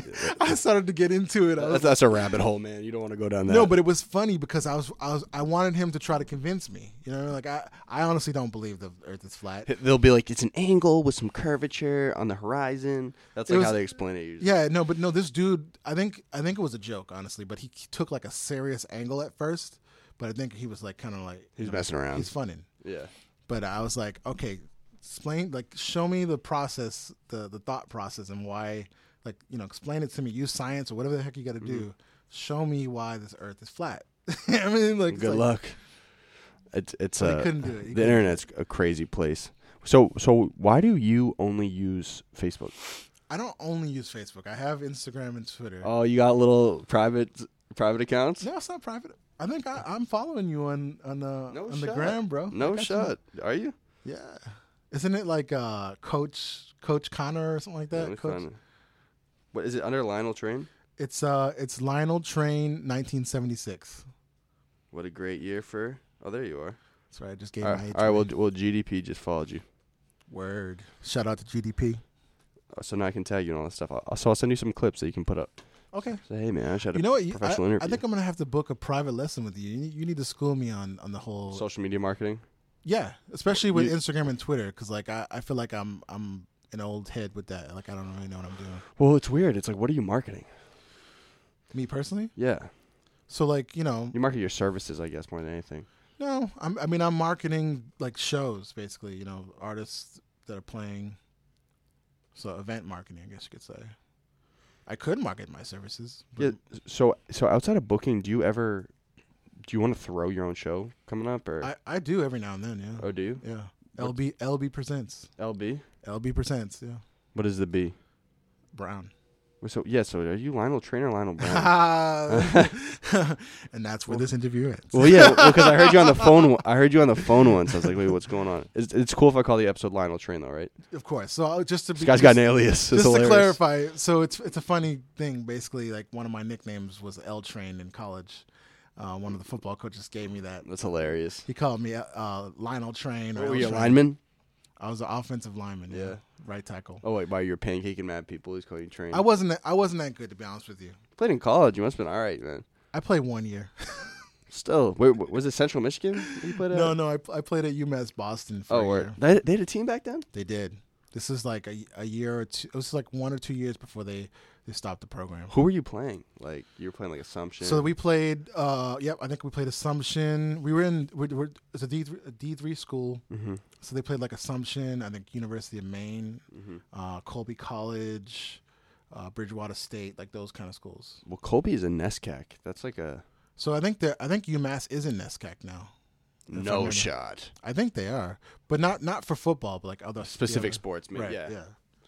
Um. We so- didn't we didn't play uh, Providence though. They don't have a team. They got no football Do you have team. no football team? I, I tell all the girls I was on the football team, like, oh my god, we love you, man.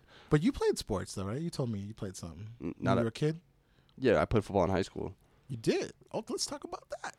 Well, me, Jack also played. We were terrible. There's, there's no conversation we have.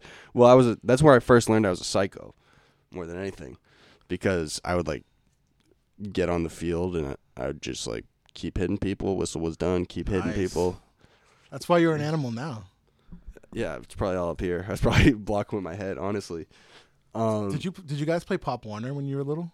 No, see, the thing is, we grew up in Lincoln, Mass. Okay. So there's Lincoln is like without Hanscom, what is it? Five thousand people. Now last four. It's like four thousand people Which way is Lincoln? Is that south? west. West. Never Northwest. What's what down Route two. Just like go down Route two. What are the surrounding towns? Concord, Lexington, Waltham, Oh, okay. Weston, Wayland, Sudbury, somewhere in the woods. So they didn't have a Pop Warner team then. Is what Well, you're there saying? was the Lincoln Sudbury, but only Sudbury kids played. Lincoln was good at soccer. Is pretty much it. Was Sudbury the scrubs, and Lincoln were like the, the cool kids, or what? Absolute opposite. Lincoln were the freaks. We- Oh, me and okay. Jack were total freaks. Nice. Still are freaks. We So- like it. Th- we like it that way though. What position did you guys play? Well, so I rode big bench, Big bench. and um, additionally, there were they'd have me in practice in the scout team, and so I would just I was just known to go. Re- I was not good, but I would just go really hard. Yeah. So like one day the coach was like, "Holway, we're gonna put you on the special teams." Oh, you on special teams. So I wa- I was on the kick return. Were you returning the ball? No, I was Oh. just like trying to tackle kids, even though I was supposed to be blocking them. Oh, I got you. It was, I loved high school football though; it was fun. What about Jack? What did he do? Lineman. Mm. Oh, was he? You were, were you bigger back then? Oh. Much bigger. Oh, okay, yeah, I can see it. Oh, you're a big boy. Okay, there you go. But you played at Somerville High. No, I man, I messed that up, and I didn't end up playing there. I played in Chelsea for a year. Well, you know Everett's nasty, right? Everett is sick. Nasty. That, but we used to play them back in when I was going to Chelsea, Mhm. and and we used to kick their butts. No Like way. we used to trade back and forth, but Chelsea was hanging with them for a while. They're having like they have like six kids go D one a year. I mean, now Everett is like insanely great. Beast. Yeah, but Sev- when I was a kid, Severian is really good too. when I was a kid, they weren't as good. I don't know, probably new coach or something. Yeah, probably. Um, what?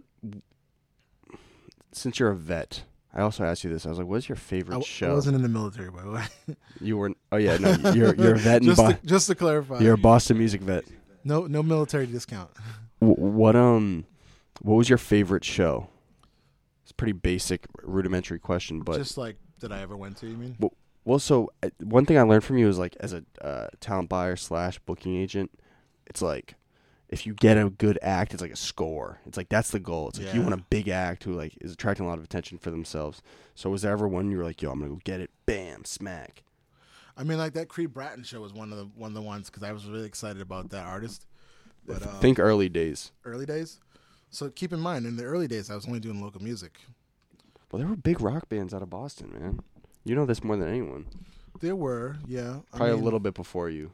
Like Spiritual Rez was a band that I I, I booked before, and they're bigger now. You know Um, them, Bix? You know I'm not huge into the rock, so Right, right. Well, Spiritual Rez is is is uh is a, like a reggae, rich reggae kind Mhm. of band. Um. So, man, it's hard to say. If I if I had to think back, who's a big act that I wanted to get? Honestly, I can't remember like a big act, like a really big act that I did because it was all local music. and, and for you it's like rinse and repeat, right? Yeah, I mean, you know, the volume is is is grand when, Mhm. it, when it comes to like local There's Especially so many local artists in in Boston or surrounding towns or even out Mhm. further out. It's insane, man. Like every year there's like more and more new bands. Well, everyone wants to make music. That's Right. One thing. Can you can you speak on kind of like where Boston rock scene is? Like, Boston Rock. because I don't know enough about it. Well, um, Would we get? Would, is Adam Hanna rock? Is that what you consider rock? Adam Hanna is like singer songwriter, you know, singer songwriter pop rock. I guess you could Okay. say. But that would be. Adam what- is he's an awesome artist. Yeah, he was your your show buddies now. He's really good. He's great. He performs at Cap all the time. Did he was he on The Voice, or or, or uh, oh it hasn't happened. He uh, he well no, I thought he was on one of those shows. Adam, my bad, bro. Um, No, not you didn't tell me. I just I thought I saw something. Well, online. no, now everyone's gonna know, but it's fine. he uh, he got he got denied the first time, but they just asked him back. Oh, for- sweet. S- You heard it here first. Uh, yeah, on the golden hours, man. the golden hours. I like that. Um, yeah. So, uh, furthermore, what are where is Boston music rock at? Like, I mean, is it? So many great bands. Local. local yeah so many good ones i feel like there's even more up and coming bands that we haven't you haven't even heard about yet. So th- there's so many so much talent in boston. I mean you got berklee here which is like probably one of the biggest and best uh, music schools in, in america. I mean people come from overseas to go to berklee. That's how good the school is. Oh yeah, yeah. J- John goes to Berklee or went to Berklee. right. Um, I know, but my question is, as a market, where is it? as a market on a national level you mean Or- Well, well, that's one thing I- think people can take away from this. It's like there, there's no. I threw one of the biggest shows of the summer, right, Yeah. locally in Boston. I didn't make that much money. Yeah. How do artists start making money out here? Like, what do they do? I think part of it is, uh, you know, you have to you have to put together a plan first. You, you know, just diving into something, you know, it's okay. But if you plan it out and, and, and project, like uh, that's one of the things I was trying to do with you when we, when we sat down, is like to show you that. That's why I spent that time with the numbers and all that to show you what you were really getting into, to make sure that you understood that and that you were ready for that. And you were. You you know you took it on, and so. Um, you really have to kind of evaluate where you're at as an artist in terms of like you know obviously with your music but also the business side you know um, where have you played before? Like what what what have you been able to draw on your own? Because at the end of the day it's great to get on shows where people are just there and everybody wants that but you really have to take a uh, an accounting of what you can bring to the table as an artist in terms of business you know how many people you can draw out what are you worth as an artist uh, So what I'm saying is the only avenue I can see for artists to make money. So I think the goal for a lot of people is okay. I want to be a full time artist, right? a- lot of people want that yeah You can't right now. You can't do that in Boston. It's not a thing. Some people do that. I mean, here's the thing. I I see a lot of artists. that you know, they, they start off and they have all these great ambitions and they're hungry and mm-hmm. they're out there grinding and they really want to be full time musicians. And some of them, some of them end up making it, and some of them kind of end up realizing that you know what, I'm not really going to be able to survive financially. Um, either I need to go put it down and go do something else, or or you know a lot of them they they start you know working in, uh, you know with like um, corporate events or you know as wedding bands. And so like you know cover bands like I see a lot of artists go that way eventually. because it's safer. It's safer, but also there's more opportunity to make money. That's that's what I'm saying. It's Yeah. safer, Yeah. but the reward's not as high. Financially, it's higher, but maybe not personally rewarding as No, much. No, but I'm saying yeah. I mean, but your the wedding money's gonna cap at cap out at some point. wedding money's sick, bro. Don't don't sleep on Bro, no one don't- wants to be a wedding singer their whole life. Some of them, some of them actually decide that that's what they want to do, and they're excited about it. But I, I feel you on that. Like people that like when I first started doing this, when I was you know so new to the game, I, I hadn't worked in the music business, mm-hmm. so just identifying the perspective of the artist. Yeah. Like you know, artists, a lot of artists that like very, they're into their music and they they want to they want to play their music. You know, there, there there are some artists that that like you know they're all about covers or whatever, but a lot of artists that like they're into their what they want to do, their vision. So, um, and that's important to them. So for an artist to decide eventually, I'm gonna go and play covers when they initially only wanted to play their own music, that's that's a big transition. You know, it takes a lot of like uh, Some people also start with covers and then transition out of it. that's true. I mean, so one, I'm gonna call it right now. I think Boston music in the next three years is gonna be huge, huge, huge. On what level though? on a national level, it's going to be viewed as like a, a very prevalent and relevant scene, like Atlanta or New York or L.A. or Chicago. I think that. I wonder how the, the venues it's going to transition. You know, I feel like you guys are going to have to take way more volume. So, so usually from my from my experience, you can kind of see some precursors to that kind of thing. hmm And you know, three years is not that far away. What precursors do you see right now in, in, in local music? Uh, you know, the local scene that, that are that are leading you to believe that's going to be that big. I think from a marketing strategy. I mean that thing is just vicious. It's okay. Um, there's there's a a huge disorganization as we talked about. Right. Ridiculous, but there's like really talented kids out here. Mm. I think there are more people I realize filling into administrative roles, which is actually probably one of the most important things. One dude I respect the shit out of is um, Tim LaRue. I've never talked about him on the show, but it was Cousin Stizz's manager. Genius, man. Like total. I would love to speak to him soon. Is he from Boston? I think he's from Connecticut. I think he went to school up here. Right. Genius, genius dude. There needs to be like 15 of those, Yeah. right? Doesn't happen though. Usually. but I'm starting to see it. So, for instance, we had um this girl, young lady named Roxland up here, and she d- works with um one of the artists that performed at my show.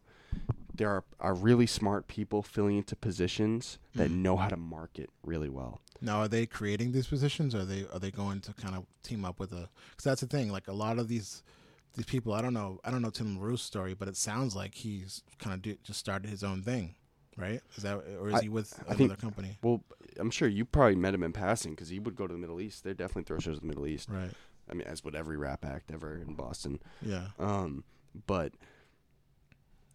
the the way effectively that Boston the entertainment market's going to grow. Boston's a really communal city. Mhm. People love sports, right? Oh yeah. People love the city. I think music is just the last leg. I think music. Yeah, I agree with that. I think, you know, there are a lot of uh, people in Boston or the surrounding areas. They they love live music. And- Every who doesn't? right, but you know, the ones that want to come out and see live music, the, the majority of them are coming to see more mainstream acts Mhm. or more touring acts. They they don't necessarily pay attention to local music. There there are some, but I would say it's a smaller uh, demographic. Mm-hmm.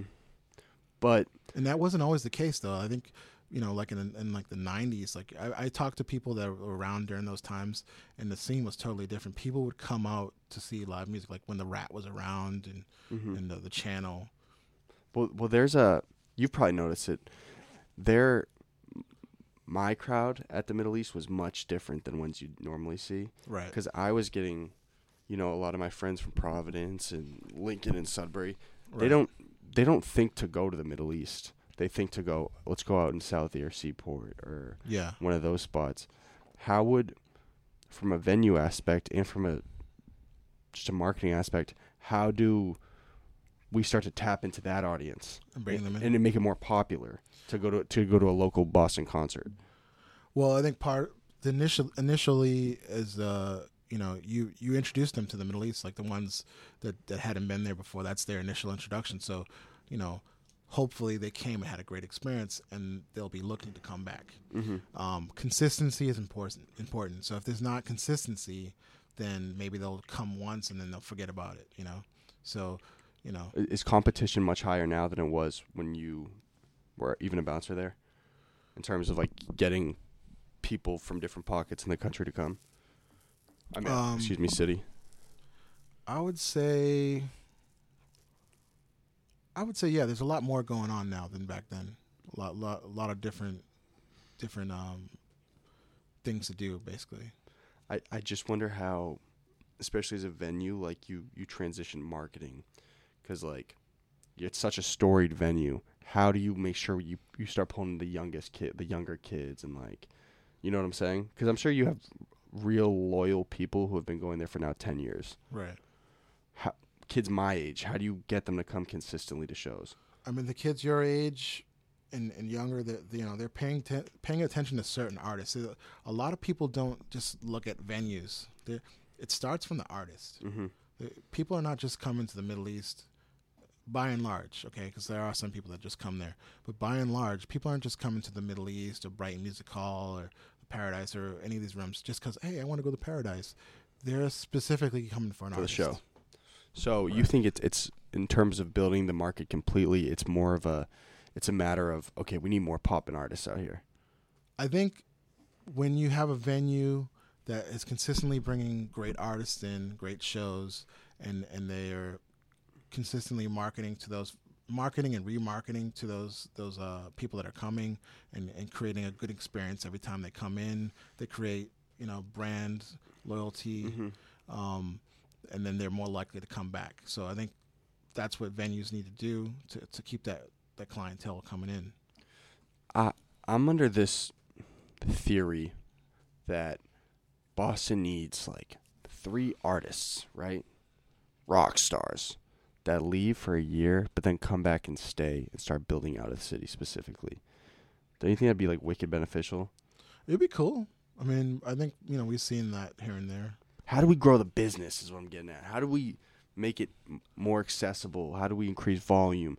How do, how do we make Boston like that city that's hot? So like, I don't know. One of the things like, what's the intention? Like, what's the intention of of when you say make Boston hot? Is it is it to like show other cities and say, hey, look at us? Is that is that the intention, or is it just I think it's creating it's just creating opportunity for people who are really talented at what they do that don't necessarily have it right now. Right. So I, I mean, I think part of it is um, I, I think that we need to we need to like teach some of these artists um, things that they don't already know, and, and like how to, you know, how do you book your band and how do you How should How- you operate? how do you operate? Because like they, I don't think they learn these things, you know, on their own quickly enough. Mm-hmm. Um, I don't think they necessarily know where to go to figure out how to do that. I'll- You know, some of them do; they figure it out. But other ones that don't, they don't have that kind of that compass Mm-hmm. to, you know. To, you're one of the people. You obviously went to school for for marketing. I was very rarely in class. I will not credit my institution on my skill set. Right. I mean, you- Ever. You, just, I think you have an innate drive and desire, and and you, you know, you know how to find. I was huffing a lot of paint when I was a kid. That's why I'm all loose up up top. Okay. Kids still do that. That's now I'm just messing around, bro. Um, yeah, I know what you're saying. Um, I had like I had like two fire questions that I I wanted to rattle off. I forgot. What's up with that next uh, Golden Deer Productions? Event. Yeah, I got a couple. I got a couple in my head, but What's we going on? I want to throw another concert. I've been over this. Um, I'll probably talk to you off air too, but Yeah. I'm definitely we'll definitely have a show, and I'm definitely we definitely have a couple events happening in the city in the city that Word. aren't that won't be concerts in the next couple. Like outside stuff. No, like it'll probably be a club or different structure of event. Yeah. I think we've done everything. I want definitely want to do something on a boat too. I definitely want to do a boat event. Yeah. That'd be cool. Um, your prediction, your optimistic prediction in the next five years. And remember, in five years, Jack will have three kids. I'll be bumming on the street. You'll be a CEO. Where will Boston music be? Five years. And listen, Um, kids, this is from somebody who has seen it grow, seen it change. Really smart dude. Let's trust his word. I mean, I, I can't necessarily say that I have like a you know a big, you know, a big surprise in the horizon in 5 years. I Mhm. don't see a lot changing, honestly. Like you know, You, you don't think there's like the city, since the city itself is growing, then entertainment will grow innately? I see. Okay, I've been doing this for about 17 years, and things come in waves. Like I would say, every couple of years, uh, uh, you know, an, a bigger act blows up from Boston. There's like a band. There's a couple bands that I could tell you right now that they're starting to blow up. Like Ripe is a band that's kind of blowing up. They're selling out, selling out Paradise Rock Club, and they're they're a local band, and they're playing all these festivals. So there's like Ripe. There's there's uh, Twiddle is, is selling out multiple nights. Uh, you know, Paradise Rock Club. I think they, I think they're playing House of Blues or something like that. Yeah, yeah, Burlington, Vermont. yeah. Look at that. But so that so that that's a New England band. That, You Mhm. know, it's Yeah. closest you Yeah. come to a Boston band. But these these are the bigger acts that are starting to blow up, and um, you know this happens like every couple of years. So I, I think that, that this is going to continue to happen. Like unless something drastically changes, this is what will happen. Like certain, you know, a couple be a of, the cream is going to rise to the top. Is what I'm Yeah, saying. just like what happened with Cousin Stizz. same thing on the hip hop level. Cousin Stizz, Mo Christmas. Mhm. You know, It was- it um, was. It was most definitely a wave. Who else would you say? Who would you say that is like blowing up right now, or like on the rise for hip hop and, and like locally? On the, on the rise. Yeah, Uh, to be honest, like I don't even mean to sound political, but there's just so many. We just put up a song on our, I think on our Instagram. We just wanted to make sure it wasn't didn't seem like we were putting up the Grammys, but yeah. we put up 27 songs that we bumped out of Boston this year, Word. and they're all kids from just different pockets, all over the city. if you had to, if you had to spit three of them out, like who would you say? Who would you three? say? Donald, do you know Donald Grunge? He's been in the Middle a bunch. Grunge. His that's his last name. He uh, I only met him in passing. He just put out a really really good tape, man. Donald Grunge. I'll have to check him out. Um, I don't know. I also don't want to discredit all like people who are like putting out good music. The kid. One thing is the the um the kid who opened my show this summer. Mm-hmm. His name's K Merck. I just have like such a faith in him. You know, K Merck. K Merck. He's from Cambridge. I just have like crazy, crazy faith in him. And, and when you say on the rise, do you mean not established yet? Um, Because there are Yeah. there are big artists like you know Joyner Lucas just got nominated for a Grammy. yeah. That's huge. He's. I think he's like the the, locally. the pinnacle. yeah, right now. I went. Did he ever have a show at the Middle East? I don't think he. I don't know if he's ever played there, but I know he's he's played Worcester, obviously, because he's from there. But Well, yeah. I mean, it was interesting because he kind of like left. He had to kind of leave to like grow Yeah. his career. right. But he, uh, Who's that other kid? I can't think of his name right now. Is a younger kid. He's been on on uh, Hot 97. You know what I'm talking about? He just put it. He just put an album out, I think, or or, or video. Kind of young. I just can't think of his name right now. Bix. I don't. I. I mean, we're the same at this point. I literally know every artist in the city, so I have no clue. Yeah, I, it will come to me maybe. But um, so so not like a Joyner Lucas level, but who would you say is like heading that way?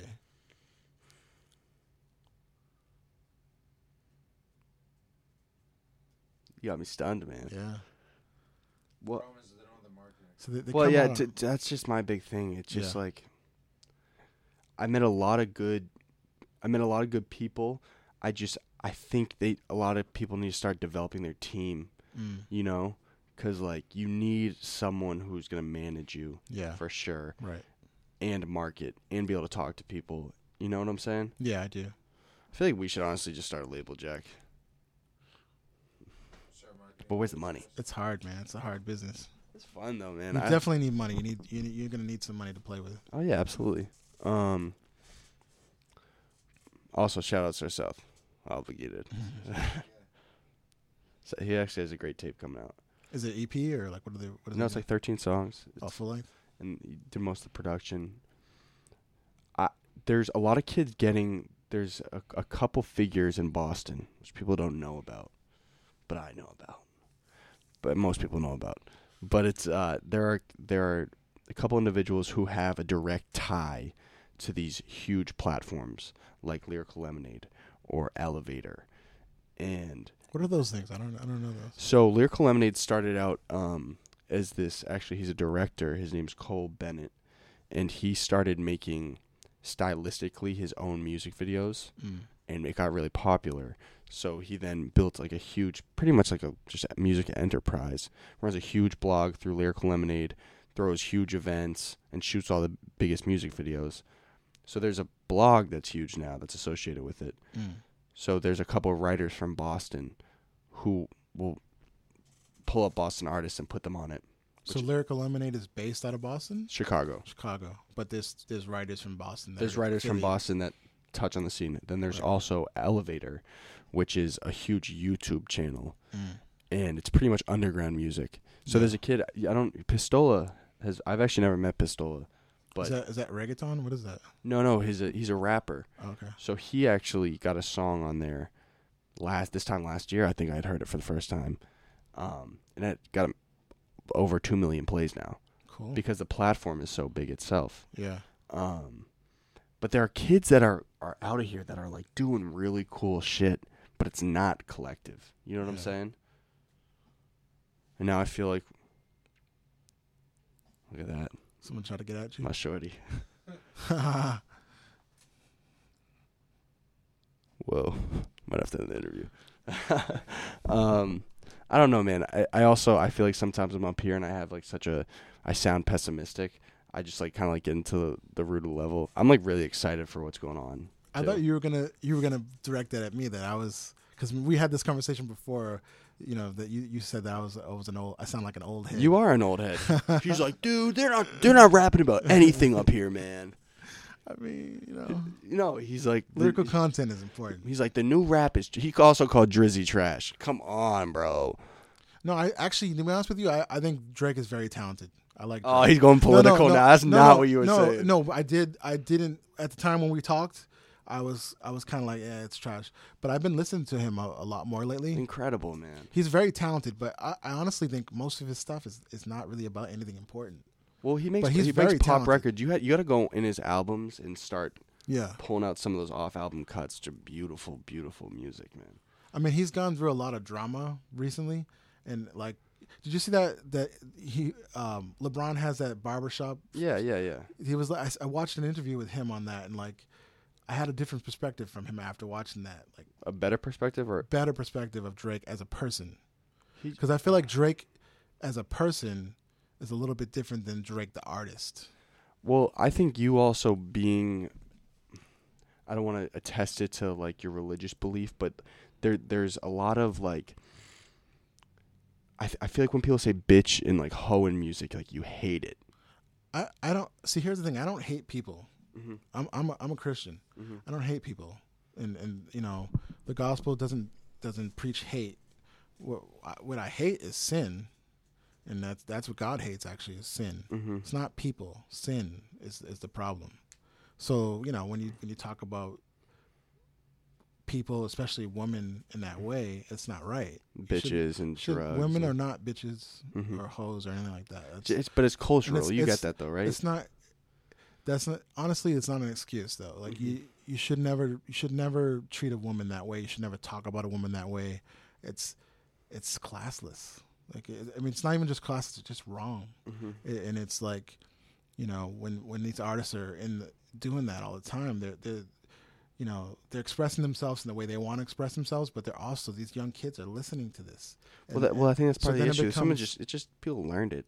people are becoming you know these kids are, are are being taught that it's okay and it's good to actually think this way and talk like this and, and Desensitized.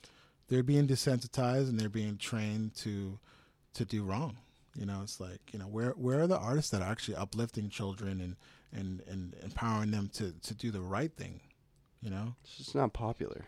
It's a reward system. pop popular and and and what the right thing is they're not always the same I know, but the, this It- is like a that's a societal sometimes it's it's like you know it might seem like it's hard to do the right thing but you know it's it's always better Do the right thing said. What? Spike Lee. Spike Spike, Lee, Lee. yeah. I, was, I saw him on the ferry. Did I tell you that, Jack? Yeah.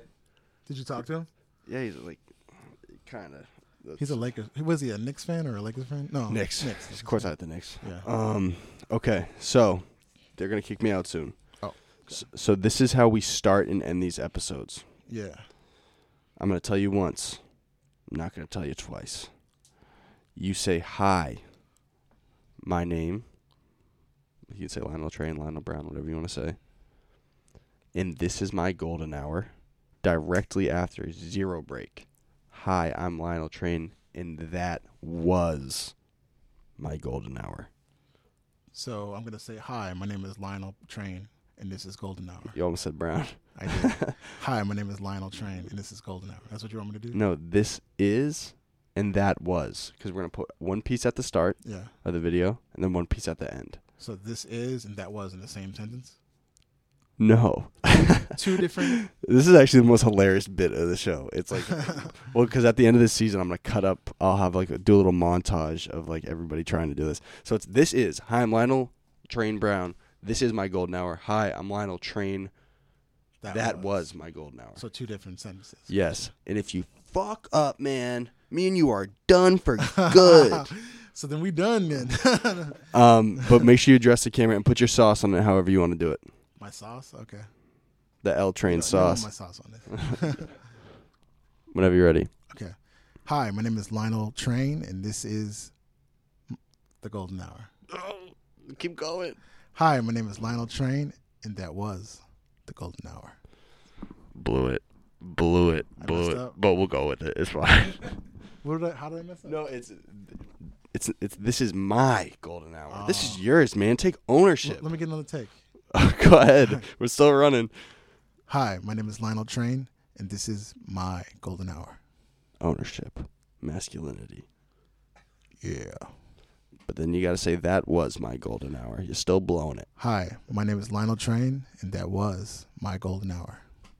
Vix, is that a green mark checkpoint? All right. Hey, your boyfriend a op, he a vulture. Hey, had to wake him up like it's vultures. Hey, had to wake him up like it's vultures. Hey, shorty gave me time for the culture. Hey,